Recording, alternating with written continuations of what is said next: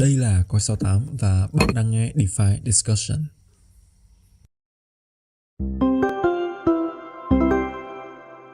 Ok, xin chào anh em. Rất vui được gặp lại anh em trong một chương trình, một điểm hẹn đã quá quen thuộc vào mỗi thứ hai đầu tuần. Đây là podcast DeFi Discussion, nơi mà bọn mình sẽ ngồi xuống nói về những cái chủ đề, những câu chuyện, uh, những góc nhìn uh, xoay quanh thị trường DeFi. Một tuần vừa qua thì mình nghĩ là khá nhiều thông tin, khá là nhiều cái, những cái drama gây cho nhiều người, rất là nhiều cái cảm xúc nó lo lắng có nè ờ, phấn khích có nè, và đâu đó là một xíu hoài nghi. Thì mình mình nghĩ là nhiều anh em đang nghe DeFi discussion thì chắc cũng kỳ vọng là bọn mình sẽ đâu đó đến kèm những cái thông tin cũng như là những cái câu chuyện, những cái gọi là những cái leak, những cái tiết lộ liên quan đến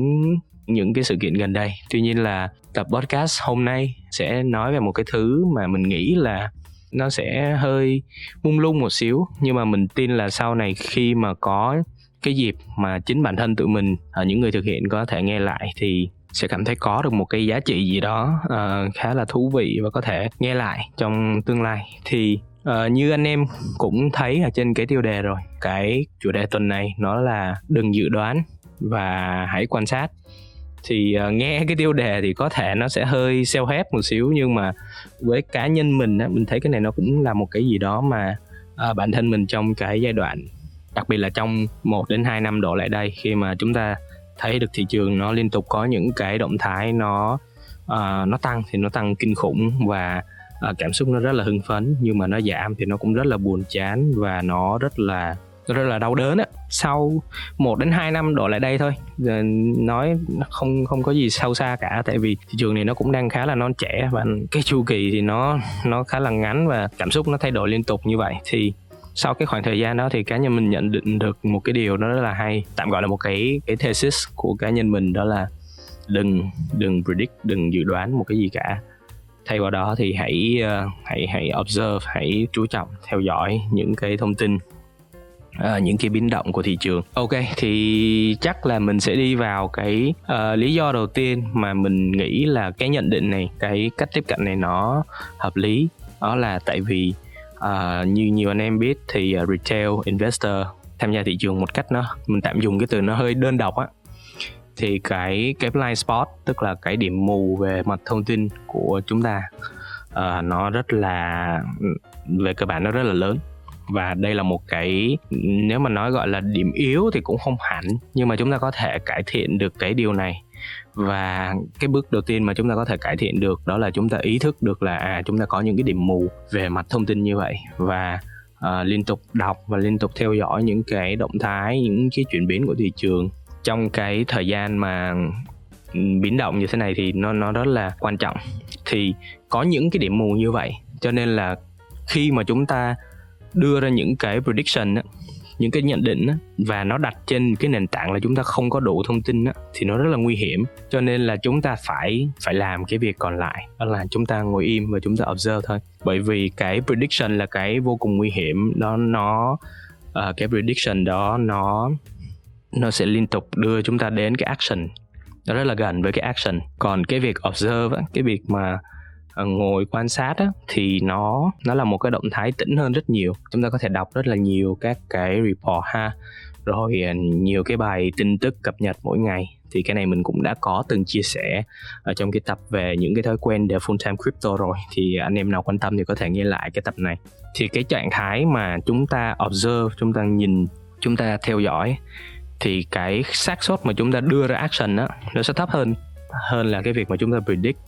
và bản thân cái việc predict này khi mà nó base ở trên một cái nó được đặt ở trên một cái nền tảng thông tin mà nó uh, nó không chính xác nó blind spot nó bị thiếu hụt thì nó rất là nguy hiểm. Uh, một lý do khác liên quan đến cái vấn đề thông tin này đó là nó lại là chiều hướng ngược lại tức là cái thông tin ở thời điểm hiện tại nó quá nhiều và đôi lúc chúng ta bị overwhelm. Nên là khi mà chúng ta cũng làm đưa ra những cái dự đoán ở trên những cái lượng thông tin nó kinh khủng như thế này thì uh, nó cũng không hẳn là một cái dự đoán nó chính xác. Uh, mình lấy điển hình trong tuần vừa rồi đi. Thì uh, chúng ta thấy uh, cái sự cố của BUSD và SEC trong một tuần vừa qua thì uh, nó khá là nó khá là drama và mọi người cũng rất là hoảng sợ tại vì cái thông tin này nó nó liên quan trực tiếp đến pháp lý và đây là cái câu chuyện mà ai chỉ cần nghe đến cái từ pháp lý thôi là thấy là chết rồi sao đâm tới nơi rồi. Thì cái này nó nó là một cái một cái phản xạ tự nhiên của bất cứ ai tham gia thị trường. Tuy nhiên nếu mà chúng ta ok chúng ta bình tĩnh lại chúng ta đọc những cái thông tin đúng không? Thì chúng ta thấy là đúng là BUSD họ bị uh, giới chức Mỹ yêu cầu ngưng mint cái uh, stablecoin này ra. Nhưng mà đây là cái việc liên quan đến bảo chứng tức là cái lý do nó là liên quan đến bảo chứng chứ nó không liên quan đến việc là SEC kiện BUSD là chứng khoán. À, thì cái đơn vị uh, uh, phát hành cái stablecoin này là Basos á, thì uh, cũng đã nhận một cái uh, tài liệu uh, từ SEC bảo là đây là một cái hình thức phát hành chứng khoán. Tuy nhiên khi mà chúng ta đọc như vậy chúng ta sẽ có cảm giác là à hình như BUSD bị ngưng uh, means là vì nó là chứng khoán. Khi mà mình bóc tách ra được cái sự kiện nó hai cái sự kiện nó hoàn toàn khác nhau và cái lý do nó hoàn toàn khác nhau thì chúng ta sẽ đâu đó có cái hình dung về cái vấn đề đó hoàn toàn khác nhau. Thay vì uh, chúng ta kết hợp hai cái chiều thông tin đó lại và chúng ta bảo là ờ chết rồi đợt này là bị một cái gì đó rất là là là là nghiêm trọng liên quan đến pháp lý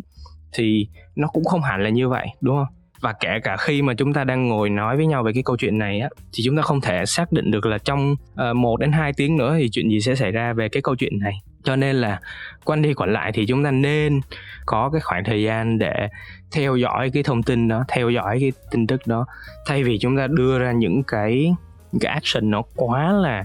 gọi là nó cần phải có cái tính khẩn cấp á, thì cái đó nó cũng đúng là trong một vài trường hợp thì nó nó nó rất là cần thiết. Nhưng mà à, nếu như mà chúng ta đưa ra những cái dự đoán nó quá vội vàng thì nó sẽ dẫn đến những cái động thái nó không chính xác. À, thì thì đó là cái câu chuyện đầu tiên liên quan đến thông tin ha. Thì à, cho mình à, gọi là mình tự wrap up lại mình tự tổng hợp lại cho cá nhân mình đó là chúng ta không nên không nên predict không nên dự đoán bất cứ gì theo vào đó. Chúng ta nên có cái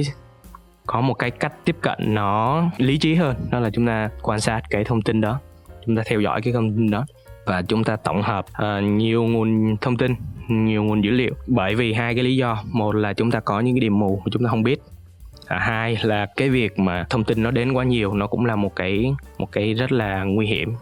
Vì chúng ta đang sống ở trong một cái thời buổi mà thông tin nó đến quá là kinh khủng truyền thông công nghệ và tất cả mọi thứ nó đang uh, liên tục thay đổi như vậy thì đây cũng là một cái thách thức vô cùng lớn đối với những ai à, tham gia thị trường đầu tư à, nói chung và cũng như là cái mạng bé bé này thôi là mạng crypto. Rồi thì à, một cái một cái yếu tố nữa mà mình nghĩ là cái việc prediction nó không không uh, hiệu quả đưa ra những cái prediction nó không hiệu quả đó là vì chúng ta để cái cảm xúc chúng ta vào cái sự kiện đó uh, cái đồng coin đó cái dự án đó thì cái này anh em nào mà nghe podcast thì chắc cũng hình dung được vài lần. Đó là ok bản thân bọn mình khi mà ngồi review lại những cái tập uh, nói về những cái thesis trong quá khứ thì cũng thấy là hình như hình như mình mình có một cái bias một cái thiên kiến gì đó với cái uh, cái đồng coin cái dự án mà mình đã gọi là mình mình uh, theo dõi và mình có một xíu cảm tình thì mình bắt đầu mình sẽ có cái xu hướng là mình ignore mình bỏ đi những cái info những cái thông tin những cái sự thật. Đó thay vào đó thì mình sẽ tìm ra nhiều cái lý do hơn mình tìm những cái dòng tweet tìm những cái uh, những cái dữ liệu để mình bổ sung cho cái lập luận đó. Thì đâu đó cái này nó cũng là một cái prediction nó cũng là một dạng prediction nó cũng là một dạng dự đoán. Mình dự đoán là cái này nó sẽ lên đúng không? Kiểu như vậy. Thì mình sẽ bỏ đi những cái chi tiết mà uh, nó không nó không có lợi cho cái thesis ban đầu của mình cái cái cái nhận định ban đầu của mình. Thì đây nó là liên quan đến cái vấn đề tâm lý. Nói thẳng ra là tâm lý thì à, ai tham gia thị trường cũng sẽ có thôi. Quan trọng là uh, mình mình mình deal với cái tâm lý đó như thế nào mình mình dành thời gian ra để uh, làm sao để kết hợp cái tâm lý đó với lại cái logic cái thông tin cái nền tảng là cái thông tin thì cái đó mới là cái cách uh, gọi là hay nhất để chúng ta tồn tại trong thị trường này. Nếu như mà không có cảm xúc thì nói thẳng ra là cái thị trường này nó sẽ không có tăng và không có giảm đâu. Và và bản thân những người nào mà tham gia thị trường với không có một xíu cảm xúc vào thì có thể họ sẽ hơi tức là họ sẽ bỏ lỡ đi một vài cái cái innovation. Tại vì innovation nó sẽ gắn liền trực tiếp với lại cái cảm xúc. Đó nó có một vài cái kết nối như vậy. Tất nhiên innovation nó sẽ cần rất là nhiều các cái yếu tố ha. Uh, rất là nhiều các cái hạ tầng liên quan đến công nghệ nè rồi những cái vấn đề liên quan đến thói quen của người dùng rồi Ừ, luật pháp regulation như như nãy mình có đề cập thì cái này chắc là bọn mình sẽ hẹn lại và nói một cái câu chuyện về innovation. Thế nào nó sẽ là một cái thời điểm phù hợp cho một cái innovation thì nó sẽ có một cái yếu tố lý trí ở trong đó. Tuy nhiên là cái mình muốn đề cập ở đây á, là cái cảm xúc gắn liền với cái uh, cái sự cải tiến đó thì nó sẽ cần phải có. Tại vì nếu như mà chúng ta cứ logic đúng không? Chúng ta đi con số 1 cộng 1 bằng 2 thì chúng ta sẽ đi những cái bước nó nó rất là linear nó nó rất là tính tính cần phải có những cái yếu tố cảm xúc. Thì những cái ngành ví dụ như công nghệ hiện tại thì nó mới có cái bước tăng trưởng nó nó nó đột phá. Tuy nhiên nếu chúng ta để cảm xúc nó bị overwhelm quá nó bị ngập tràn quá thì thì nó lại đâm ra là chúng ta bị uh, dính vào những cái dự án nó quá siêu và tầm nhìn. Thì cái việc là kết hợp giữa cái cảm xúc và cái logic à, làm sao để kết hợp hai cái thứ đó nó hòa quyện với nhau thì nó cũng mới là cái mình mình nghĩ nó là một cái cách tiếp cận nó phù hợp hơn. Chúng ta có sự logic của uh, phân tích của con số của tài chính đúng không? Nhưng mà chúng ta phải kết hợp với một xíu cảm xúc của cái sự sáng tạo uh, một vài cái khác đi. Đó thì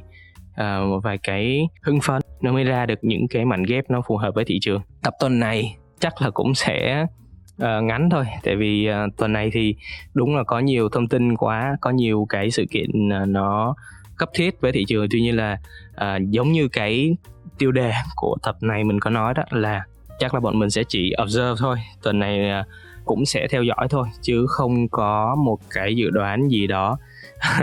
một cái nhận định gì đó nó quá chuyên sâu. Bởi vì đó chúng ta đang ở một cái giai đoạn mà nó khá là phức tạp không chỉ riêng với thị trường crypto mà tất cả những cái mặt khác của cuộc sống chúng ta đang bị uh, uh, có thể nói là đang đang đang bị thay đổi rất là chóng mặt ha. Không biết nói gì hơn thì uh,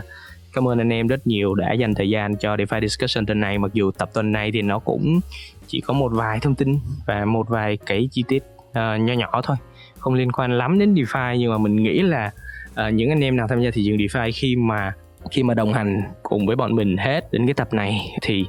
cũng đâu đó sẽ sẽ nhận được một vài cái ý tưởng và một vài cái góc nhìn nó thú vị cũng như là nó hơi mới mới một xíu. À, để chúng ta bắt đầu một tuần mới nó thú vị hơn ha. Thì à, giống như cái chủ đề của tuần này á, thì à, à, chúng ta không biết được là chặng đường phía trước nó có cái gì. À, quan trọng là chúng ta cứ tiếp tục đi chúng ta theo dõi và chúng ta cảm thấy thoải mái với cái hành trình này. À, không biết nói gì hơn. Cảm ơn anh em một lần nữa đã đồng hành cùng với DeFi Discussion lần này và hy vọng là chúng ta sẽ cùng đi với nhau à, trong những cái chặng đường tiếp theo